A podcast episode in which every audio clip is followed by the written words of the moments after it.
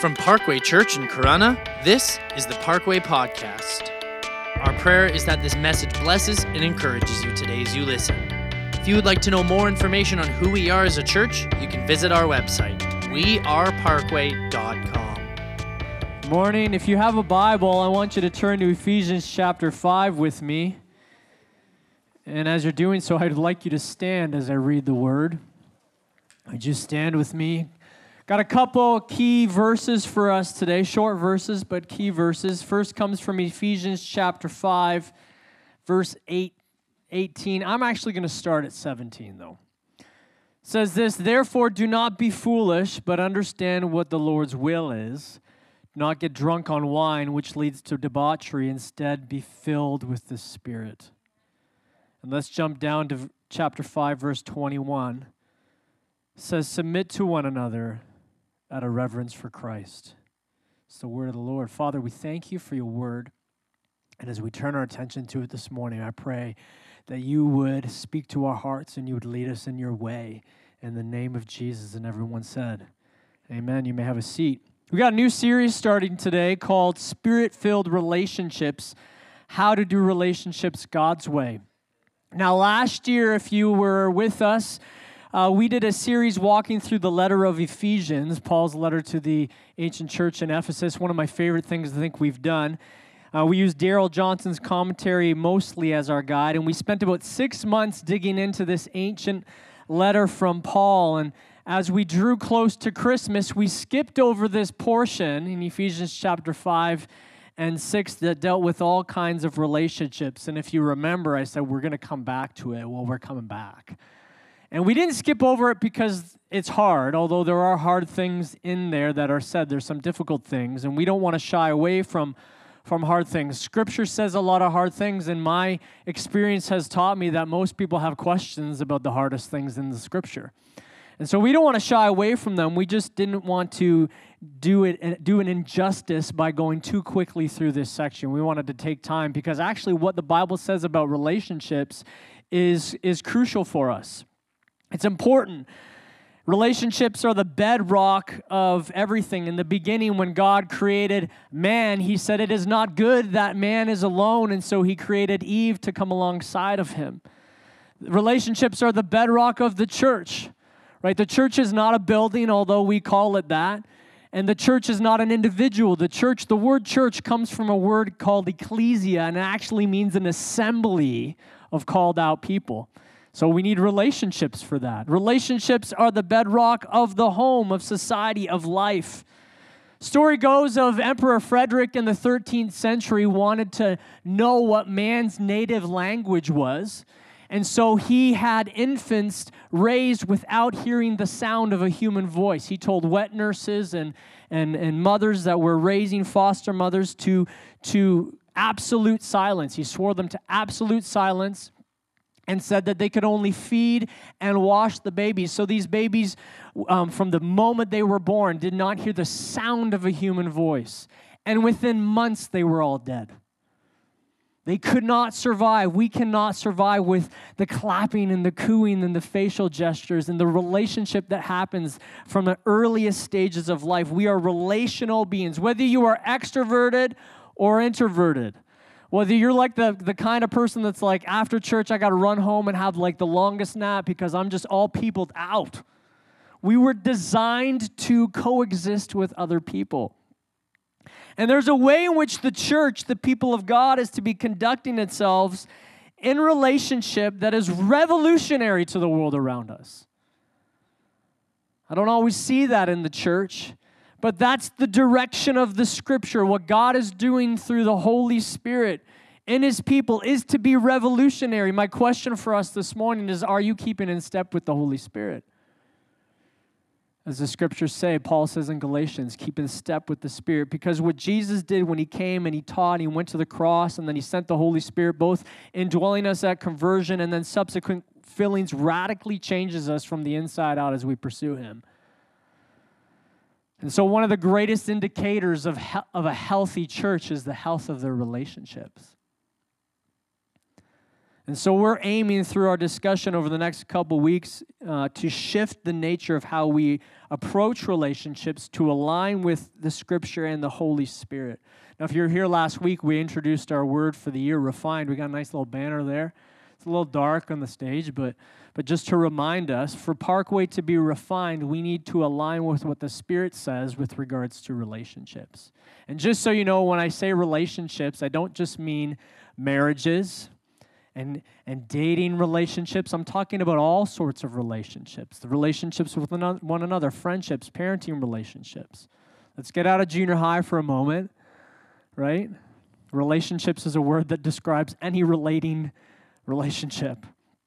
So, Ephesians chapter 5, I want to give you a little bit of background information, refresh your minds, because I, I recognize that when I come up here, I come with a different framework than many of you do. I've been studying and digging in, and maybe you haven't as I have. So, Paul wrote this letter, Ephesians, to this ancient church, Ephesus, which is now in modern day Turkey. And he's writing essentially on what it means to be the church. And if you remember the series, the first half of the book, he, he, he kind of explains the gospel and what the gospel accomplished. He talks about how we've been redeemed and adopted into the family of God, and how when we were dead in our sins and, and chasing after our fleshly desires, God made us alive in Christ when we believed in Jesus. He goes on to talk about how the gospel destroyed the barrier of hostility between Jews and Gentiles. And in Galatians chapter 3, he says there's no longer two groups there's one. And then he goes into the second half and he talks about how to live out the gospel and what essentially the gospel effects are. So the first half is the good news, the second half is good advice. And he begins by saying, Live a life worthy of the calling you received. He says, Put off the old self, which is corrupt, and put on the new self, which is being renewed. And he says, Avoid sexual immorality and impurity and all kinds of greed and foolish joking and obscenity. And then he comes to this statement in Ephesians chapter 5, verse 18. It says, Do not get drunk on wine, which leads to debauchery. Instead, be filled with the Spirit. And right before that, he says, Don't be foolish. Understand the will of God.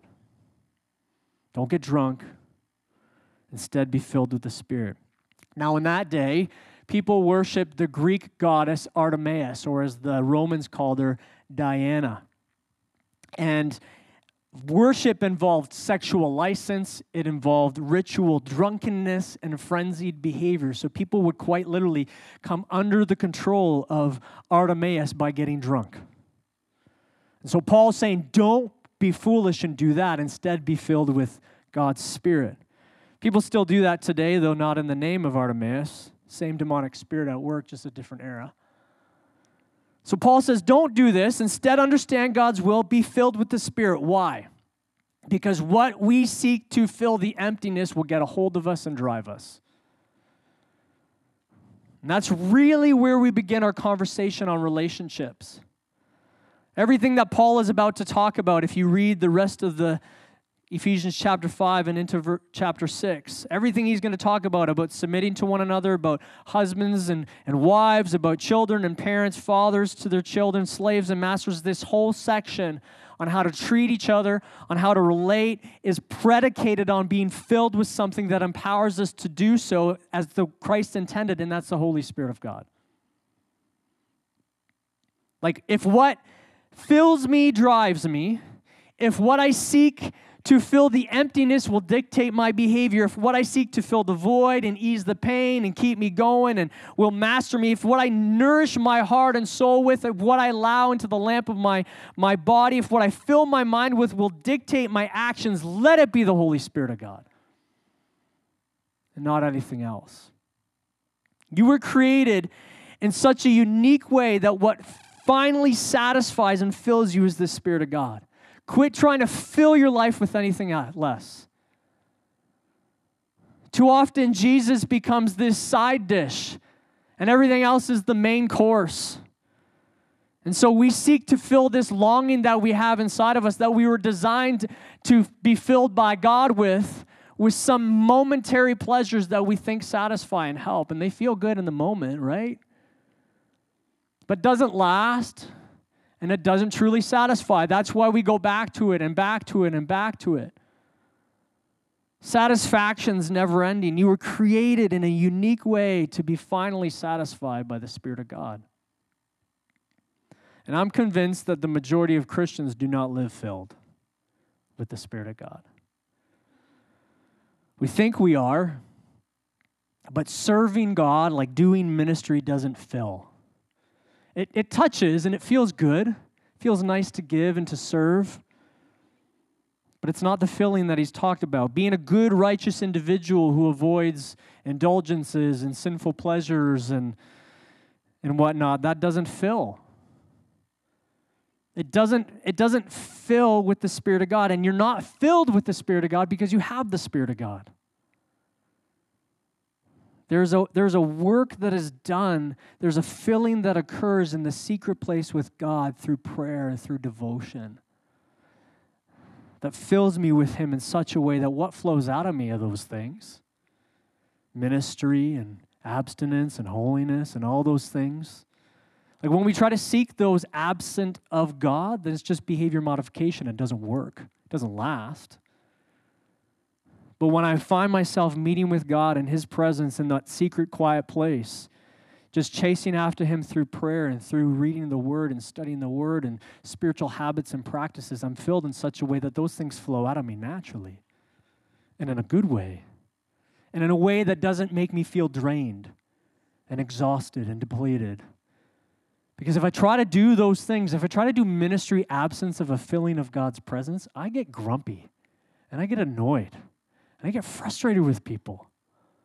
But when I do it with God's presence and I'm filled with God's presence, it's a joy. It's a joy to serve. There's a work that is done, a filling that occurs. And it fills me in such a way that also conducting myself like Christ in my relationships happens appropriately. Now, this filling that Paul talks about I've talked about this a number of times, so this may be redundant for many of you, but I'm going to remind you it's an ongoing, continuous action. What he's saying is this is not a one time deal. This is actually something that the Lord does as we pursue Him. It's in the passive present tense. And what that means is it's not something, the passive means it's not something we can do. I can't just fill myself with God. It's something God does as I pursue Him. But it's in the present tense, means there's a continual action on my part to actually pursue Him right? So there's a work that, that is accomplished as I pursue him and he fills me. Right? That's why the scriptures will say, work out your salvation with fear and trembling as God works in you. Right? There's a me and there's a him. And so Paul calls us to be filled with the Spirit in an ongoing way. And this is the starting point for relationships. This is the starting point for relating to one another. I can't give to another what, is, what isn't in me to give. I won't serve another selflessly with the love of Christ without the Spirit's power to do so. If I want to honor God and fulfill my role as a person of Jesus in relationships, then I need the Holy Spirit. And this is why many of us struggle with others. Right? We struggle with church people. We're not getting along. We struggle with coworkers and marriages, extended family. Maybe they struggle with you. Maybe you're the one that people are struggling with. But the revolution that Jesus started in the church is through the transforming power of the Holy Spirit that makes us do things and approach things differently. So Paul says, Be filled with the Spirit. Don't be filled with other things, it's foolishness. Understand God's will, be filled with Him in such a way, and then he goes on to say this that we can submit to one another out of reverence for Christ. Ephesians chapter 5, verse 21. Submit to one another out of reverence for Christ. Some translations will put it this way subject yourselves to one another in the fear of Christ. Now, if you have your Bible in front of you on your on your device or open a physical Bible, what you'll probably see is that this verse 21, submit yourselves to one another, is a separate section. There's probably a little subtitle there as well. It makes it kind of like divided from the previous section. What scholars actually suggest is that doing so actually communicates something that was never intended to be that we separate what he, Paul is about to say with regards to all these relationships from what he just said, and that's not the case. Submitting to one another is doable as a result of being filled with the Spirit. This is truly what happens. All that he's about to say, some of the stuff we don't like to hear or read about, is doable when we're filled with the Spirit. And then the rest of what he says is really just a description of how that is worked out wives and husbands, children's and parents, fathers in particular, and servants and masters. And this is why this is revolutionary, right? Because of sin and, and darkness and, and demonic forces, relationships have been twisted and manipulated and turned upside down. And so Jesus coming into the world and saving us from sin, dying on the cross, atoning for our sin, raised from the dead, defeating the power of sin, and then sending his spirit right sides up those relationships the way God intends it to be. Now, in the first century world, all societies had codes of conduct, often called household codes, expectations for various relationships that usually involved three main sets of relationships. The first was the husband and wife, the second was the father and child, and the third was the master to the servant. And in most cases, the husband, father, and master were the same person. Most people, for most people, the, the home was also the place of work. Right? In that time, people worked and lived under the same space, and many people in the world still do this. So all three sets of these relationships were lived out under one roof. And so, in that first century society, the household was really the building block for society. If the household functioned properly, society would function properly. And I would argue that's still the same today. And I believe that's why the family dynamic and the nuclear family has been attacked over the last decades because the enemy knows that if he can get the family, he can get society as a whole. So, the issue in this case, in the Greco Roman world, first century, is women, children, and servants were more like pawns and possessions, and the husband, master, father was the only one that was truly viewed as human. Jews actually had a, a fairly low view of women. They would pray. I read this that they, the men would pray in the morning. They would thank God that they were not made a Gentile, a slave, or a woman. And the, the Greeks were even worse. The Greeks, in their marriage relationship, there was no companionship and there was no pleasure. Wives were to take care of the home and the children, not saying that's necessarily wrong, but they would find companionship and pleasure elsewhere. Faithfulness and fidelity was completely non existent for Greeks, and the Romans were said to be even worse than that. So when the Holy Spirit comes, to the people of God and, and fills them, the dynamics of those relationships begin to change. And Paul lists out some new household codes for them. Because the way they conduct themselves is different than society. The Spirit comes, He does a, a reordering of the heart. And now, what is driving the people of God is the, is the Spirit of God in them and not culture. The unfortunate thing with many of us today as believers is we are driven by culture and not the Word of God. We are byproducts and influenced by culture more than we are the Holy Spirit. And the culture is not the roadmap for a believer in Christ. The world isn't the defining agent on how relationships function as a follower of Jesus. The Word of God is. The Word of God is the defining agent for how things function as followers of Jesus. As, as apprentices of our Lord, our allegiances are first and foremost to Christ and to His words. If not, then He's not our Lord and we are liars. He is only Lord as we submit to Him in His rule and reign. And so the Word of God is our authority, and how we live and how we conduct ourselves is outlined in here and through the empowerment of the Spirit. Anything less is less than God's plan for a believer. And so sometimes we need to press the pause button and think a little bit is my behavior and my actions and my understanding dictated by the world around me or by what the Word of God says? And this is why the scriptures will say that we renew our mind by not conforming to the pattern of this world. So, is how I'm conducting myself in relationship aligned with Scripture or the world?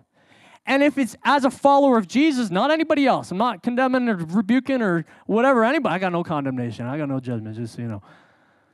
But for the believer, if what I believe about relationships is aligned with culture and the world and not the scripture, I need to renew my mind. I need to repent.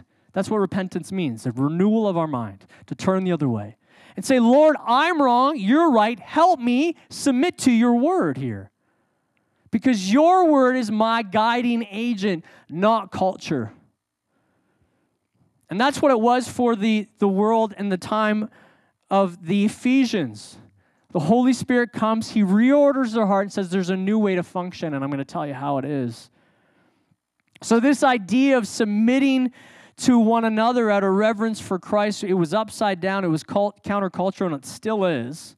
The idea of submitting and subjecting ourselves to others, the opposite of society. Wives to their husbands, husbands to their wives, to one another. And it's only as we are filled with God's Spirit. That's why everything's predicated on that. It's only as we're, we are filled with God's Spirit that we find ourselves able to do so. Now, Paul adds this clause to the command, right? He says, Submit yourselves to one another out of reverence for Christ, or the fear of Christ. Now, the fear of the Lord, just so you know, it's not a terror, it's not uh, an afraid of. The word means awe or respect or reverence. The idea is to fear not being near the Lord for what would happen then. Right? Jesus actually said this way He says, Do not fear the one who can kill the body and not the soul, but fear the one who can destroy both the body and soul in hell. Right? It's so what happens when I'm outside of the will of God, when I'm not walking with the Lord? That's where I fear. But he's talking about a reverence here. And what he will get at is what leads us to submit to one another is our deep respect and reverence for Christ. For who he is, for how he lived, for he is Lord. Why do wives submit to their husbands? Out of deep respect for Christ. Why do husbands in turn submit to their wives? Out of deep respect and awe Lord. Wait a second, Pastor. It doesn't say that, that husbands are supposed to do it. Yes, it does. Verse 21. Verse 21 Subject yourselves to one another submit to one another. Why do fathers not easily anger and exasperate their children out of reverence for Christ? Why do servants and masters, or put it this way, bosses and employees, submit to one another out of deep fear for the Lord? So we submit to each other in light of the kind of Lord that we serve. It's to Him. It's to Him. We're doing it unto Him. We do this to others for God. When it comes to how we relate to one another in here, when it comes to how we, we relate in the workplace, when it comes to how we relate with family, when it comes to how we relate in, in, our, in our home and in our marriages, I submit not because of who you are, has nothing to do with you and everything to do with Him. Submit to one another out of reverence for Christ. So, what does it mean? What does it mean to submit? What does it mean to subject? It literally means to stand under. The word means to stand under or to place under in an orderly fashion. It comes from this Greek word meaning hupostasos, staso. Can't, I can't speak Greek. Let's be real. But that is two words that translate under and stand which is kind of neat because you truly can't understand someone until you come under them.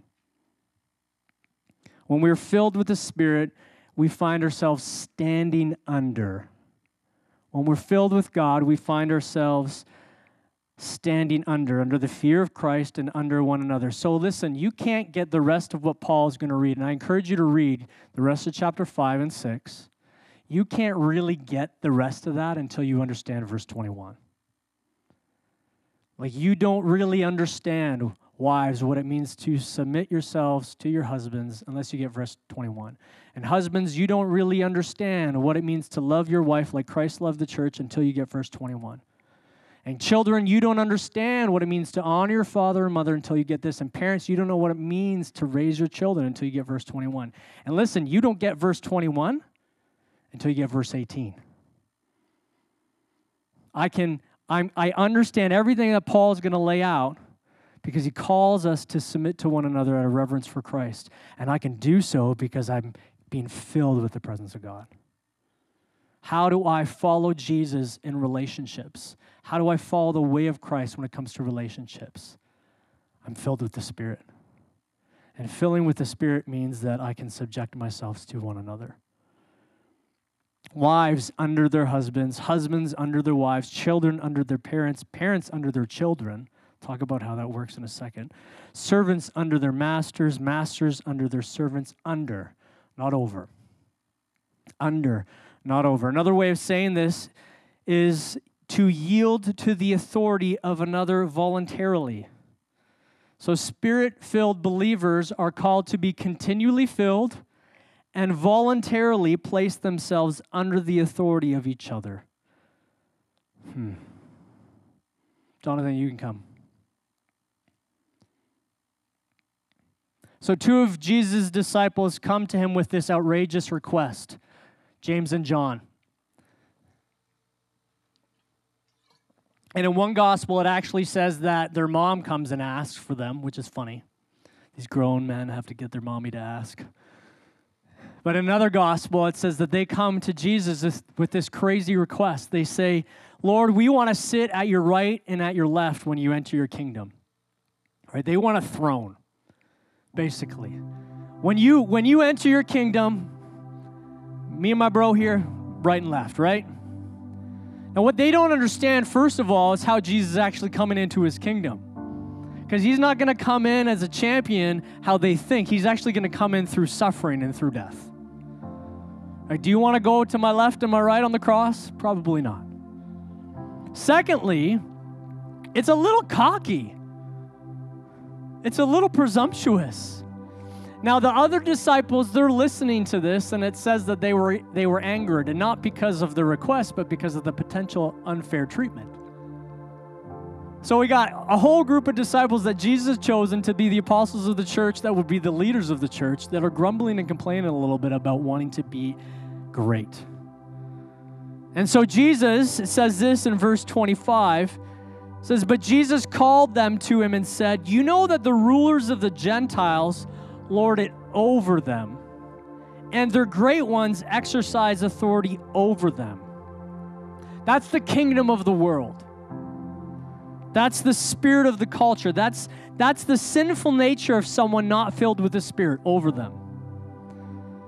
We lord it over others when we're not filled continually with the Spirit. And if you think about your relationship dynamics, anytime that you've got a little bit I'll, I'll pick on the men. Anytime you've got a little bit more stern with your family, you're a little bit more irritable, it's probably when you're not walking with the Lord rightly. But when you find yourself walking with the Lord rightly, you're more apt to serve your family. You're more apt to do things differently.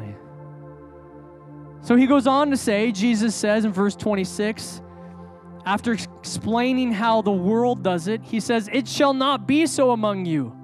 But who would whoever would be great among you must be your servant, and whoever would be first among you must be your slave. You know, I love what Darrell Johnson in his commentary said about this. He said, Jesus is not putting down the request to be great. He wants us to be great, but not by going over, it's by coming under. The old self that Paul talks about in Ephesians that is corrupt is exercising authority over someone, lording it over someone. The new self that is submitting to Christ comes under others.